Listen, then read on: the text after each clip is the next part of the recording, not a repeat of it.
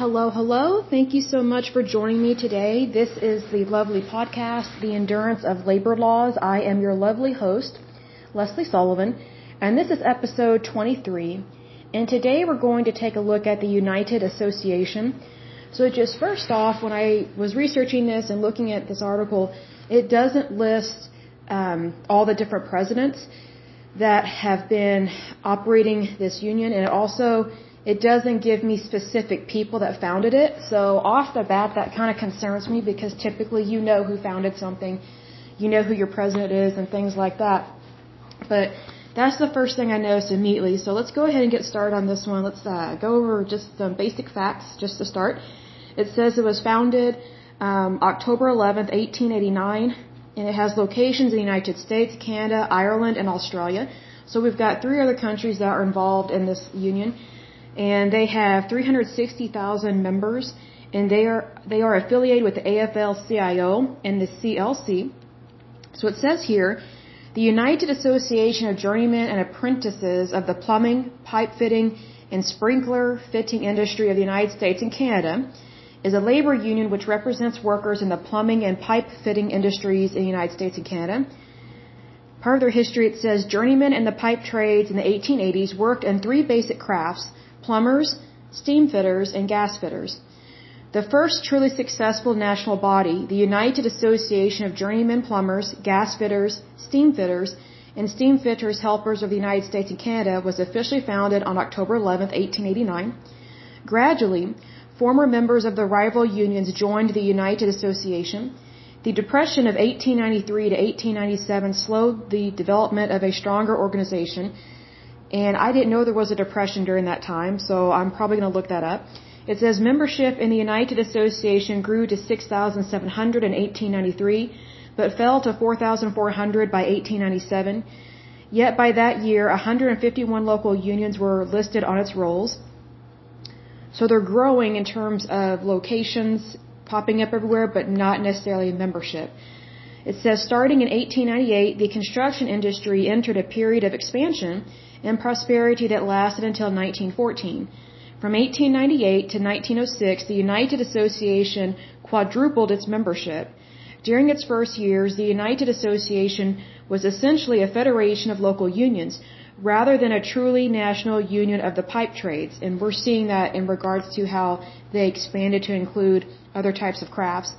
It says the major breakthrough toward a unified national organization came at the 1902 National Convention in Omaha when delegates approved a nationalization committee proposal establishing a comprehensive system of sick, death, and strike benefits. I am a little concerned about that because it's it's approving a nationalization committee. That right there tells me communism as well as socialism. That concerns me a little bit right there. Because usually when when you want a really good local union, you don't necessarily want to be nationalized because you don't want your funds to go elsewhere. You want them to stay within your community so that way they help you and your families and your neighbors. So it goes on to say, as such reforms to strengthen the national organization were being made in the early part of the century, however, some locals broke ranks to form a rival union. I'm not surprised because that's one thing that happens when you nationalize something. You kind of lose your individuality, and that is very unfortunate. In August 1906, the members of the, I don't know how to pronounce this, secessionist union realized the futility of further rivalry and agreed to affiliate with the United Association. From 1898 to 1914, the United Association went through several phases of a struggle with the International Association of Steam and Hot Water Fitters and Helpers, a prolonged and sometimes bitter dispute both over jurisdiction over a craft, steam fitting, and work assignments plumbers versus steamfitters. The conflict affected other building trades when walkouts by the rival steam fitting organizations as a result of their jurisdictional dispute led to work stoppages by other trades or other crafts. That's one thing they get very concerned with with unions and rival unions is that it can halt labor across the board when things actually need to get done. So whatever's going on within these unions can have a direct impact on society and make it very difficult for regular everyday people like you and me to have a normal functioning lifestyle when it comes to basic utilities that we need in our homes and at our places of business. It goes on to say the strength of the United Association and favorable rulings by the American Federation of Labor, including the revocation of the International Association's charter in 1912, ended this jurisdictional battle. But other jurisdictional issues would continue to challenge the Union. I'm not surprised because they sound very much socialist just by what I'm seeing here so far. New disputes arose over the construction of chemical plants and other manufacturing and service establishments that required extensive piping systems, large volumes of newer types of pipe fitting installation and the shift from World War I wartime industries to peacetime construction caused considerable difficulties. Jurisdictional problems also developed with other national unions, I'm not surprised, but the United Association retained jurisdiction over important growing areas of work like construction of industrial plants, public utilities, petroleum facilities, and residential buildings. Now, what you want to notice here is that those things that were just listed are very large industries, and it affects large, uh, large groups of people. So it's important to realize that sometimes these unions have way too much control over things that happen in our everyday lives, like services that we have to use. So, for example, if if there's a power plant that supplies power for your city or your town, a union could basically make or break the power that goes to your house. Like if they go on strike or pull something like that. So unions do have their place, but they need to be uh, restricted in their power because sometimes that power interferes with customers and citizens and even people that are here illegally. You know, if they are renting an apartment, they need power to their apartment to have electricity. So if they don't have access to those things, that is very much the non-American way of doing life. So that concerns me there with that. It goes on to say in the first half of the century, the United Association moved to formalize apprenticeship training programs. Now that I agree with because that's training and that's learning and that's education. So that's really good. Including making a five-year apprenticeship mandatory in 1921 I agree with that because technology changed very quickly in this in this turn of the century. And in 1938, holding that all apprentices be members of the United Association and attend related training classes. Its National Plumbing Apprenticeship Plan of 1936 was the first set of standards governing apprenticeship to win approval of the federal government. In the Depression, United Association membership fell from its 1929 peak of 60,000 to 26,000 by 1933. After several constitutional changes through the years, the 1946 convention changed the name of the organization to, to its present name, the United Association of Journeymen and Apprentices of the Plumbing and Pipe Fitting Industry of the United States and Canada. One thing I want to mention here is that I don't like it, as usual, when unions um, include other countries within our unions in the United States because again, our labor laws are not the same. Our industries are not completely the same. They're not identical. So you need to be careful who you align yourself with because that affects your labor, that affects your contracts, and it also affects your economy and it's not always for the best intentions. So that, that greatly concerns me with that. Goes on to say, throughout World War II and after, the United Association made considerable gains in membership and prestige, between 1940 and 1954, membership surged from 60,000 to 240,000 with veterans entering the skilled craftsman field. United Association member George Meany was elected in 1952 to be president of the newly formed AFL-CIO and was to provide a shaping force in the American labor movement until his death in 1980. The New Frontier of President John F. Kennedy and Great Society of President Lyndon Johnson were movements supported by the United Association. With expanded training programs beginning in 1956, the UA was able to meet the demands of accelerated construction activity in the 1960s. With the increased work, the slogan, there is no substitute for UA skilled craftsmen becoming widespread throughout the industry. By 1971, the UA was, they had 320,000 members. So then it says, according to UA's reports to the Department of Labor since 2000, the union has consistently had about 93% members in building trades, the remaining 7% in metal trades. Out of the total membership, most are considered journeymen, with about 12% considered apprentices. As of January 1st, 2017, fourth and fifth year apprentices are eligible to vote in the union. I don't know why why they would not be allowed to vote prior to that because when you're in a union, you're in the union. So I think that's kind of odd. Another thing that got my attention was with the metal trades that there's only 7% of their members that are in the metal trades. I think what people have forgotten is that China bought a lot of steel. Um, I think this is within the last decade and a half. So the price of steel has gone up tremendously because of China. So what China did, again manipulating our market and again manipulating our economy, they buy up all these resources really cheap and then they up the price by astronomical rates. So that's probably why there are not as many people in the metal trades as in the other trades that are listed here. So it's important to realize that our economy can be very much infiltrated and affected by outside countries. Even people that are not involved directly in our unions, they can directly impact our unions based on the products that they buy and the markets that they try, the markets that they try and put a stronghold on. And that's what the Chinese did here. And then it gives a little segment of their constitution. It says, the objects of this association are to protect its members from unjust and injurious competition and secure through unity of action among all workers of the industry throughout the United States and Canada, claiming as we do that labor is capital and is the only capital that possesses power to reproduce itself as in other words, to create capital. Labor is the interest underlying all other interests. Therefore, it is entitled to and should receive from society and government protection and encouragement. If that's not a socialistic way of looking at something, I don't know what is. See, what they're trying to do is they're trying to combine socialism with capitalism. You can't do that. Socialism is the direct opposite of capitalism. So what this union basically, what it's telling me, is they want to have their cake and eat it too. You can't be a socialist and be a capitalist. You're either one or the other. You know, it's kind of like how you can't be a Democrat and a Republican. The way around that is you can be a moderate Democrat or a moderate Republican but you can't serve or believe in both parties that way. It's the same way here. Socialism takes from people that has a lot of money. Capitalism enables people, anybody and everybody, to make more money, make as much as they want.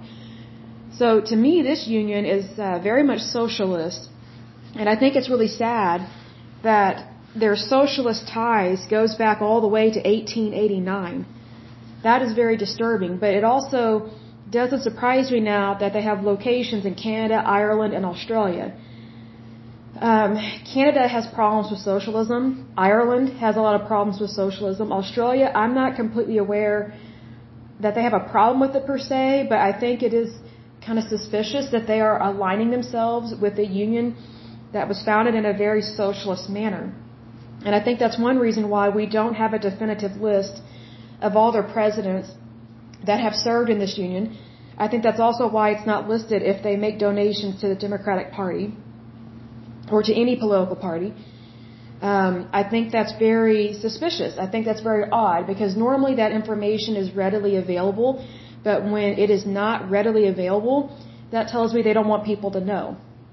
They don't want people to know their real intention, and I think it's because they want all the power, they want all the contracts, and I mean, even from the very beginning, there are jurisdictional battles going on within this union, and they're not being very nice to other unions. And the way that they get around that is they encourage other unions to um, come into union with them and be under their umbrella. So I think it's very suspicious when a union doesn't want other unions to practice their individuality and to focus on their particular trade. Because I think when you when you align yourself with someone that is way larger than you in terms of organizations, you lose your individuality. And then it's almost like you have to adopt their constitution, not them adopting yours. It's almost like a company merger or takeover. You know, I think I've mentioned previously in a podcast in this series that, you know, I worked for an employer and all job hirings immediately ceased when we found out we were quote unquote merging with another company in another state, but it was really just a takeover. This company in the other state was taking over our locations here in Oklahoma, And we were the ones that experienced firings. They did not.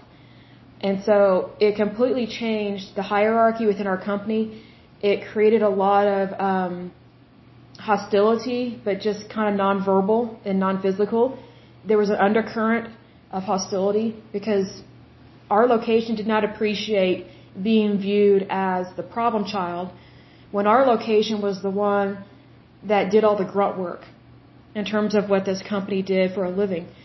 It, it was just kind of like yet another company just wanted to buy us up, take our assets, take our profits, and then discredit and discount our jobs so that we lose our health care benefits. Um, but that is what happens in a true economy. That's what happens in the free market. That's what happens in capitalism. When you have socialism, it means that companies cannot make changes in the industry. They can't make things better. Did we like what happened? No. However, we knew that as workers, we could move on to better things. Like we didn't throw hissy fits and get, you know, super pissed off about stuff, excuse my language, but it's one of those things that eventually you have to deal with reality. And it seems like with unions like this, they just want to have their cake and eat it too, and they don't really want equality. They want favoritism. They want favoritism within the job market. They want favoritism within the economy. They want fa- favoritism just within the labor force in general, but it should be geared towards them being the favorite, not other people. Not other unions, not other workers, not other industries. That is a problem. Because if you have favoritism, it leads to monopolies, even within unions like this. Like monopolies are supposed to be illegal in the United States. So if it's wrong for a business, a company to practice a monopoly type structure, then it should be illegal for unions to operate that way, but unfortunately it is not illegal. They worm around it and they find ways of getting affiliated with who they need to be affiliated with so they can practice that type of monopoly so that way they can take over these other locals and then take over jurisdictions that they have no business being in. See, if I was in one of these jurisdictions that got taken over by this union, I would not be happy with this because I would know that if they're just wanting to take over, then they don't have good intentions towards my craft, my trade, my work, my hours, and my pay. They just want the numbers and they want the they want the membership fees, they want the membership dues. And that to me, it, it gets my attention very quickly with things like that because to lose your individuality in your work or just even in, in your everyday life is such a crime. It is such a disadvantage because we were all born uniquely and individually. You know, like when we're born, we're not born as a community. We're not born as a society. And what I mean by that is, is that when you were born, you're born as an individual, even if you have a twin with you. You are an individual. You have your own DNA, you have your own fingerprints, your own footprints, you have your own mind, you have your own personality. And so when you're born as an, as an individual, when you are in a society that's more socialist, you lose your individuality because you have a government or an industry that wants to strip you of your, individ- your individuality so that way they can control and manipulate your pay, your citizenship, your companies, and just where you live because that's how they operate. When you have capitalism and when you have democracy, true democracy, your individuality is guarded and protected because we know that within the free market and within capitalism and within democracy, you being born as an individual, which we all are, means that you are unique. You are not replicated, you're not duplicated, and you have value in this society. Society did not create you, but you are part of society, and the way that you are a part of society is you bring your individuality and your uniqueness into the company, into society. So that way you don't lose yourself, society gains another good person. Because the way a good functioning society operates is inclusiveness. And in socialism and communism and also fascism, they can claim to be inclusive, but it's really not because they just want to assimilate. Assimilation goes, it is the direct opposite of valuing human life for what it is, which is unique and beautiful. We are all unique and beautiful, whether you're male or female, it doesn't matter. do not ever sacrifice your individuality for a government, for a job, for a union, for anything. Because once you make that sacrifice, it is very difficult to get your rights back. It's very difficult to find who, who you're meant to be and fulfill your calling within your lifetime. Because you were born who you are for a reason. You have God given gifts and talents that nobody else has. So don't throw those away just to be a part of a collective. And I think that's what happened here within this union is they, they just want to grow and grow and grow and be a collective, but then their members lose their individuality and you can see that when they're having fights over jurisdictions, over labor. Because if all labor is equal, as they claim in their little manifesto slash constitution, if all labor is equal, why are they trying to squish other people's rights? Why are they trying to steal contracts? Why are they trying to devalue other people's labor? And see, all we know from here is how they devalued union labor. We're not even talking about non-union members. We're not even talking about people that are not even in this industry and they're not in unions. But I guarantee you this kind of union ha has their, their hand in multiple pies.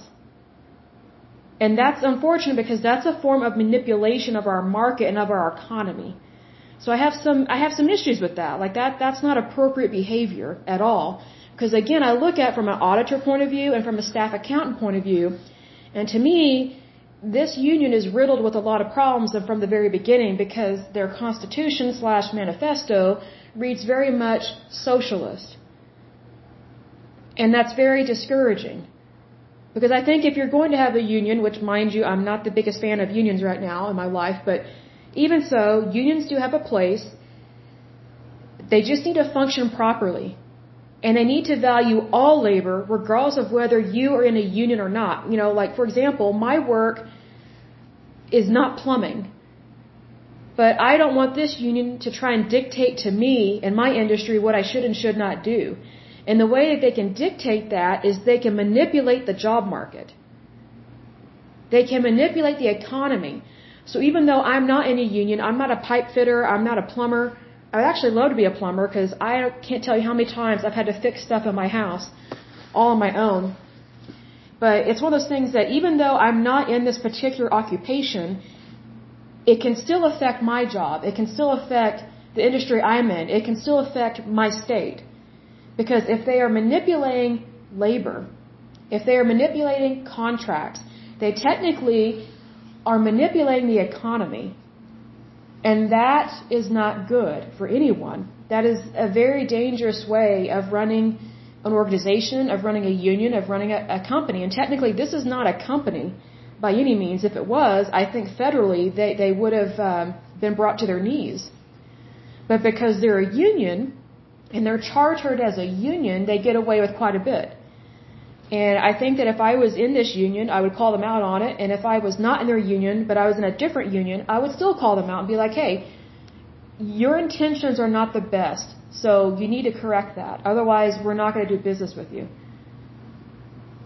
And we're going to let people know what you're up to. Like, cause you, you have to stand up for what's right, even when it sucks. Because that's the whole point of standing up for what's right.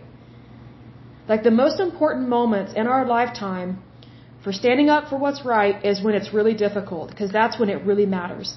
It's easy to stand up for what's right when everything's going your way. You have a great job, great family, you've got everything you need, you know, you're, you're loved and appreciated in your church, your community, your state, your country. It's when none of those things are going good, when it's really important to stand up for what's right. Because that's when you see who the tough people are. That's when you see people that have morals and values and they have ethics. What concerns me about this union is the lack of ethics, big time. Like, I think this would be an auditor's dream to audit them, to be blunt. I really do. Um, but anyway, that is it for this lovely podcast. And I wanted to give a shout out to some people here because there are some really interesting countries and, and locations that are listening in. And I just want to thank you for your support. So I want to give a shout out to Texas, Oklahoma, British Columbia, New York. So those are the United States, and then we had Canada. So let me go back to my other report here I have, because I can see um, locations. It gives me that because it, it kind of gives me a heads up of where I'm being listened to, and and it shows me the platforms, which is really good. So I'm going to go ahead and list some other regions here. Let's see: Texas, Oklahoma, Virginia, New York, Ohio, District of Columbia, British Columbia, California. I love you, California. I love your lemons and your oranges. It's wonderful. And then the state of Washington. And we've got some more countries listing in. This is awesome. So we have the United States, of course. We have the United Kingdom. I love you, British. You people are so awesome. I love you very much. So we've mentioned Canada. We have the Netherlands. We have Slovakia. Love you very much. You're wonderful. We have South Africa. We have Japan and Denmark. Awesome. Love you very much. Thank you so much for listening in. So, if you guys want to drop me a line, that's wonderful. You can reach me either directly from the podcast, there should be a message link, or you can email me at yourlaborlaws at gmail.com. And again, that's yourlaborlaws at gmail.com. So until next time, I pray that you are happy, healthy, and whole, that you have a wonderful day and a wonderful week. Thank you so much. Bye bye.